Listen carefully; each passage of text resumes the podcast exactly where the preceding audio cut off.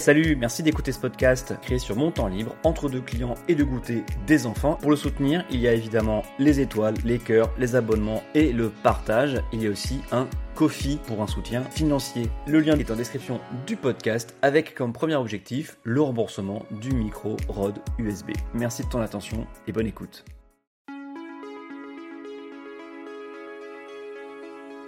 Bonjour, c'est Adrien. Bienvenue dans un nouvel épisode d'Adrien parle politique. Installez-vous confortablement et pensez à vous abonner à ce podcast si ce n'est déjà fait, ou à lui donner 5 étoiles, ou un cœur selon la plateforme d'écoute, et aussi à le partager sur vos réseaux sociaux.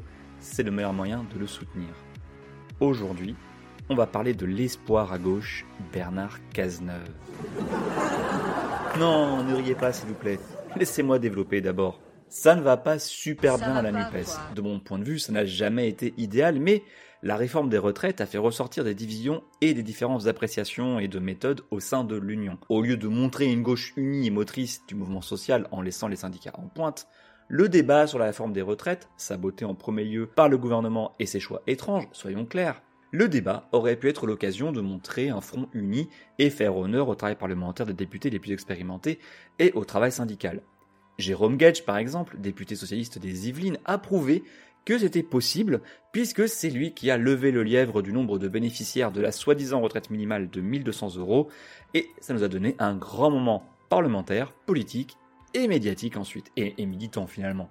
Même chez les Insoumis, le groupe à l'origine du bordel à gauche de l'hémicycle, ces députés travailleurs et sérieux existent, comme Christophe Bex, un proche de Ruffin, tiens donc, et ancien gilet jaune, hein, comme quoi, ou même Mathilde Panot qui doit avoir fort à faire pour tenir en main le groupe insoumis. Malheureusement, ce travail sérieux de certains députés, souvent en commission, loin de l'estrade que constitue l'hémicycle, ce travail sérieux est éclipsé par les pitreries ou les coups d'éclat, un pied sur une tête en ballon, un cri d'assassin, voire des tweets aux formules creuses et définitives uniquement destinées à rallier les convaincus et à faire rager les rageux ou un groupe qui chante dans les couloirs avec la même Mathilde Panot à sa tête, histoire d'offrir une image de chahut plutôt que celle du travail d'opposition sérieux. Tout ça pour que finalement la loi passe quand même et que les députés du Rassemblement national apparaissent comme les plus respectueux. Je l'ai déjà dit dans l'épisode précédent, le respect des institutions par le RN n'est que cosmétique, c'est une façade. Donnez-leur la République et la détruisent en trois ans. C'est pourquoi leur donner le beau rôle est extraordinairement dangereux. Insoumis et macronistes jouent là, chacun à leur façon, chacun de leur côté, à un jeu très très dangereux. Entre parenthèses, merci à Lucas Yakubowicz pour son article LFI, la lutte des clashs dans Decider Mag pour le rappel des noms. C'est donc dans ce contexte qu'émerge notre sauveur Bernard Cazeneuve au moins pour la deuxième ou troisième fois en moins d'un an, hein, si ce n'est plus. Hein. C'est une, émergence en épisode. L'histoire de Cazeneuve, comme sauveur d'une certaine gauche, est déjà ancienne en fait, 5 ans je dirais, sans jamais qu'on en sache beaucoup plus sur ses intentions, sachant qu'il a déjà laissé passer 2022 sans doute parce que c'était perdu d'avance et qu'il le savait déjà, hein, difficile de lui donner tort. À croire que parce qu'il était ministre de l'Intérieur en 2015 pendant les terribles attentats de janvier d'abord et de novembre euh, ensuite, hein, ou en 2016 au moment de l'attentat de Nice, et aussi les attentats plus petits euh, mais tout aussi traumatisants, comme si le fait d'avoir été ministre de l'Intérieur donc suffisait à lui conférer une stature d'homme d'État. Ok, il a été dans son rôle et je pense qu'on n'a pas grand chose à lui reprocher sur ce terrain-là, mais ça fait un peu léger. Toujours est-il qu'il est souvent brandi, attendu, espéré comme sauveur de la gauche, non radical, du centre-gauche ou de ce qu'il en reste, euh, pas encore parti chez Renaissance. Donc on a déjà eu le lancement du site Je rejoins le mouvement, oui c'est le nom, hein. Je rejoins le mouvement, un lancement dont je ne parviens pas à retrouver la date exacte, sans doute quelque part à la rentrée 2022 ou au dernier trimestre de l'année dernière. Ce site, je rejoins le mouvement.com, destiné à récolter des adresses mail, hein, n'a pas bougé du tout, du tout depuis plusieurs mois, six mois quoi. C'est toujours une page unique, moche et une adresse mail de contact en Gmail, ça fait pro, ainsi qu'un formulaire de contact qui est un formulaire Google, euh, un formulaire Google, là encore super pro. Le tout renvoie une impression d'amateurisme ou de pinguerie assez formidable. Les outils professionnels de formulaire ne sont pourtant pas très chers et garantissent mieux la protection des données, mais passons.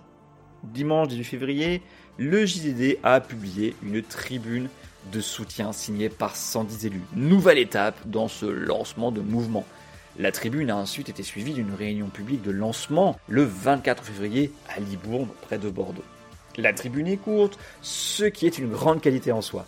L'objectif de publication dans le JDD, le journal qui fait l'actu politique du dimanche, y a sans doute contribué. Le plan de cette tribune est simple, classique, on dirait presque une motion de congrès. Le pays va mal, nous sommes des élus locaux au contact des vrais gens, on dit les territoires en 2023. Les gens sont en colère, ils nous le disent, et l'extrême droite est en embuscade, on ne nous la fait pas à nous. Les signataires se posent comme une alternative de gauche face à la fois au RN, à Macron, qui est la droite donc, puisque LR est désormais hors jeu, mais aussi et surtout à la gauche de Mélenchon, repoussoir pour la gauche responsable qu'il souhaite incarner. Pas de fondation de nouveaux partis, par contre, hein, il y en a déjà trop, et ça risquerait de tourner court et d'épuiser les énergies à bâtir quelque chose de neuf, alors que le but est de prendre le PS par l'extérieur, avec toujours dans un coin de la tête le fantasme de refaire le coup de Mitterrand à Épinay en 1971. Tu vas voir Wikipédia si tu ignores de quoi je parle. En l'occurrence, ce machin s'appelle, s'appellerait la Fédération pour une gauche républicaine, social-démocrate, humaniste et écologique. On respire. La FPG RSDHE, je ne pense pas, non. Va falloir trouver autre chose hein, pour plus tard. C'est donc ça, cette fédération qui a été lancée le 24 février, et il s'agit donc d'un mouvement, ce qui permet d'éviter les tracas d'écriture de statut de parti, de double appartenance, de structuration et autres obligations formelles comme de la trésorerie, et si jamais vous voulez lancer un parti politique en bonne et due forme. Sur le fond d'un éventuel programme, la tribune, qui est courte, hein, je le rappelle, va vite. Attendez, je vous lis le passage. Pourtant, devant les défis inédits qui se présentent à nous, le changement climatique, la biodiversité et l'humanité en danger, le droit international piétiné par le dernier sursaut de l'impérialisme russe et le retour de la guerre, l'affaissement républicain, le sentiment enquisté de l'injustice, il faut plus que jamais offrir une alternative de gauche capable de porter un projet, d'assumer la charge des responsabilités et de rassembler une majorité de Français au premier, comme au second tour, il faut travailler à un projet de société, poursuivant notre inlassable quête de justice sociale et notre ambition de refonder le pacte social au regard des enjeux d'aujourd'hui. Fin de citation. Je leur sais gré d'avoir pensé à ajouter une mention du changement climatique ainsi que de l'érosion, voire la chute, de la biodiversité en tête des sujets importants. C'est assez notable de la part d'une gauche, assez classique, qui nous a habitués à considérer l'écologie comme une arrière-pensée, le truc qu'on rajoute pour un ego avec les verts. Ce n'est peut-être que de l'affichage, mais ça fait toujours plaisir. Espérons toutefois que la mise à jour est durable et sincère. C'est consensuel sinon, hein, je ne vois pas grand monde à gauche, voire au centre droit, qui pourrait réfuter une ligne de ce que je viens de vous citer. Comme d'habitude, avec ces textes, il faut aussi voir qui parle. Et c'est là le hic. Le problème, c'est que Cazeneuve et ses soutiens veulent incarner une gauche, une gauche qui est plombée par le quinquennat Hollande. Cazeneuve a même été ministre et premier ministre de Hollande. Il ne s'est pas particulièrement illustré par son opposition au président pendant les 5 ans du mandat. Je me trompe peut-être, mais la quasi-totalité des signataires de la tribune sont des socialistes, donc comptables de la présidence Hollande. Ce sont même sans doute des soutiens de Hollande encore aujourd'hui, sachant qu'au congrès, Cazeneuve, qui a quitté le PS, hein, a soutenu Hélène Geoffroy, la candidate anti-fort. Meilleur Rossignol l'a joué plus finement et ça a payé, il était devant et devient le premier opposant interne. Cela dit, il y a un peu de beau monde, hein, même si ça reste très microcosme politique et cadre socialiste. Un président de région, Loïc Chenet-Girard, hein, de la région Bretagne, et arrêtons-nous un instant sur lui, car ce n'est à mon avis pas le meilleur nom pour bâtir une fédération du nom de la gauche, puisqu'il a été incapable de la bâtir au Conseil régional de Bretagne aux élections de 2021. On a également 8 présidents de conseils départementaux. Je vous donne les départements, hein, pas les noms. N'allez pas me faire croire que vous les connaissez. Charente, Ille-et-Vilaine, Gare, Pyrénées-Orientales, Loire-Atlantique, Hérault, Dordogne, Tarn. Vous noterez un certain tropisme ouest-sud-ouest. Viennent ensuite 11 sénateurs et 6 députés aux origines géographiques plus diversifiées, puis une flopée de maires d'un peu partout, y compris Ariel Veil, le maire de Paris-Centre, et de villes que je connais un peu parce que j'ai vécu à côté, les deux maires de Noisiel et de Ponton-Combo, en Seine-et-Marne, respectivement Mathieu Viskovic et Gilbord. Revenons-en au titre de l'épisode. Cazeneuve incarne-t-il un espoir, une chance pour la gauche? Je ne sais pas si je l'ai déjà dit clairement, mais je suis convaincu que nous ne pouvons pas gagner sans un électorat qui va de Mélenchon aux socialistes partis chez Macron. Attention, je parle bien de l'électorat, pas des candidats ou des partis. Et des partis, il y en a justement beaucoup. 4 réunis dans une alliance électorale et parlementaire, hein, la NUPES, LFI, le PS, le LV et le PCF. Hors NUPES, il y a le PRG, qui a par contre déjà annoncé soutenir Cazeneuve et sa démarche en septembre 2022, ce qui peut expliquer la surreventation du sud-ouest parmi les signataires de la tribune, hein, c'est la gauche cassoulet comme on dit méchamment, sans oublier, et ne riez pas parce que c'est important, les groupuscules dans ou autour de Renaissance et qui constituent l'aile gauche de la Macronie, Territoire de Progrès, présidé par Dussault et ses steaks tartare, la Fédération progressiste de Repsamen, le maire de Dijon, en commun de Barbara Pompili, ancienne écolo, et les encore plus modestes groupuscules comme Demain ou Refondation républicaine avec des nostalgiques duchés, non non, pas Guevara, Chevènement. Donc déjà, la concurrence pour incarner la gauche, qu'elle soit radicale ou, entre guillemets, responsable, et vous mettez ce que vous voulez derrière ces mots, c'est relatif, la concurrence est forte, il y a du monde au portillon. Ensuite, dans Espoir de la gauche, il y a gauche et là aussi Bernard Cazeneuve, malgré le soutien d'un appareil historiquement de gauche, le PRG, hein, c'est même dans son nom, le G c'est pour gauche, Bernard est plombé par la déflagration à gauche qui a été le mandat de François Hollande. Un mandat tellement affreux que le président a annoncé en décembre 2016 ne pas se représenter et que son parti s'est déchiré pendant 5 ans à l'Assemblée nationale entre les fidèles et les autoproclamés frondeurs pour finir par un 6% à la présidentielle pour Benoît Hamon, hein, le pauvre, tant l'électorat est en partie chez Macron ou Mélenchon déjà, eh oui. J'imagine que le pari, je m'embarque là dans une improvisation totale, attention, c'est que le départ de Macron pour raison constitutionnelle, hein, pas plus de deux mandats d'affilée, ouvre la voie à des figures de droite assumées comme Édouard Philippe ou Bruno Le Maire. Il leur sera plus difficile de jouer le en même temps macronien de 2017 et ils ne le souhaitent probablement pas. C'est l'occasion que pourra saisir Cazeneuve ou une figure équivalente avec autour de lui une base assez grande pour dépasser la gauche dite radicale, puisque le vote dit utile irait vers lui et plus vers Mélenchon, ou son successeur si Papy-Ronchon veut bien lâcher la barre. Vous me connaissez, je suis un gentil et je ne souhaite jamais de mal aux gens. Donc bravo Bernard, félicitations, Continue comme ça, c'est un beau lancement de mouvement, tu as rempli une salle à Libourne grâce au maire qui te soutient, mais il va falloir améliorer le site web parce que ça a pas du tout de ce côté-là. Hein. On est en 2023, il y a Nation Builder et plein d'outils, même des outils français pour t'aider, hein. faut se renseigner un peu. Digitalbox, Common, 50 plus 1, Preview, tu n'as qu'à piocher. Par contre, il ne faut pas s'arrêter dans l'élan, s'il y en a un, il faut le conserver, voire l'accélérer. Pour la présidentielle dans 4 ans, Bernard peut compter sur au moins 110 parrainages en tout cas, il ne en manque que 390 pour peu que le PS n'ait pas de candidat, sinon il y aura conflit de loyauté.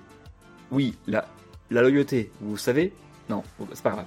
Ça peut réussir. Au sein de la NUPES, le soutien à Mélenchon et LFI s'effrite. Les écolos ont critiqué la méthode d'opposition à la réforme des retraites. Au moins la moitié des votes au Congrès socialiste sont anti-NUPES. Et même au sein de LFI, des personnalités comme Autain, Ruffin ou Garrido ont critiqué le chef. Sans figure charismatique comme Jean-Luc et son talent, il n'est pas dit que LFI soit aussi haute, il n'a qu'à voir les scores des européennes et des régionales. Donc il n'est pas impossible que l'électorat stratège, c'est-à-dire l'électorat qui cherche à rendre son vote à gauche le plus efficace possible, aille voir ailleurs. Et pourquoi pas chez Cazeneuve? Bah oui, et pourquoi pas mais avec tous les obstacles que j'ai évoqués plus tôt, hein, les autres partis et groupuscules, surtout, surtout le lourd bilan de 2012-2017, ça devrait faire juste et j'ai bien peur que Bernard Cazeneuve soit parti trop tôt dans la course et que cette histoire va vite s'essouffler et rejoindre le cimetière des initiatives perdues à côté de la candidature 2022 de Taubira et au la gauche ou encore dès demain, un de mes favoris, hein, un mouvement d'innovation pour une démocratie européenne, écologique et sociale. Ça ne vous rappelle rien? Lancé en mai 2017 par Hidalgo, Taubira, toujours dans les bons goûts, et Aubry, ainsi que 200 signataires politiques et people. Cela dit, autant d'années avant un scrutin, c'est très difficile de faire des prévisions valables. À ce compte-là, Michel Rocard, Raymond Barre, Jacques Delors ou Dominique Strauss-Kahn auraient été président de la République. Voilà, maintenant, vous pouvez rire. Merci pour votre écoute, merci d'être allé jusqu'au bout de l'épisode. N'hésitez pas à commenter ou à venir m'engueuler ou à exprimer vos désaccords de manière cordiale sur Twitter ou Instagram. Adsom, A-D-S-A-U-M. Mes DM sont ouverts, venez vous y glisser. Au risque de me répéter, pensez aux petites étoiles et au partage, je ne vous remercierai jamais assez. Les crédits de la musique sont en description. À très bientôt au prochain épisode.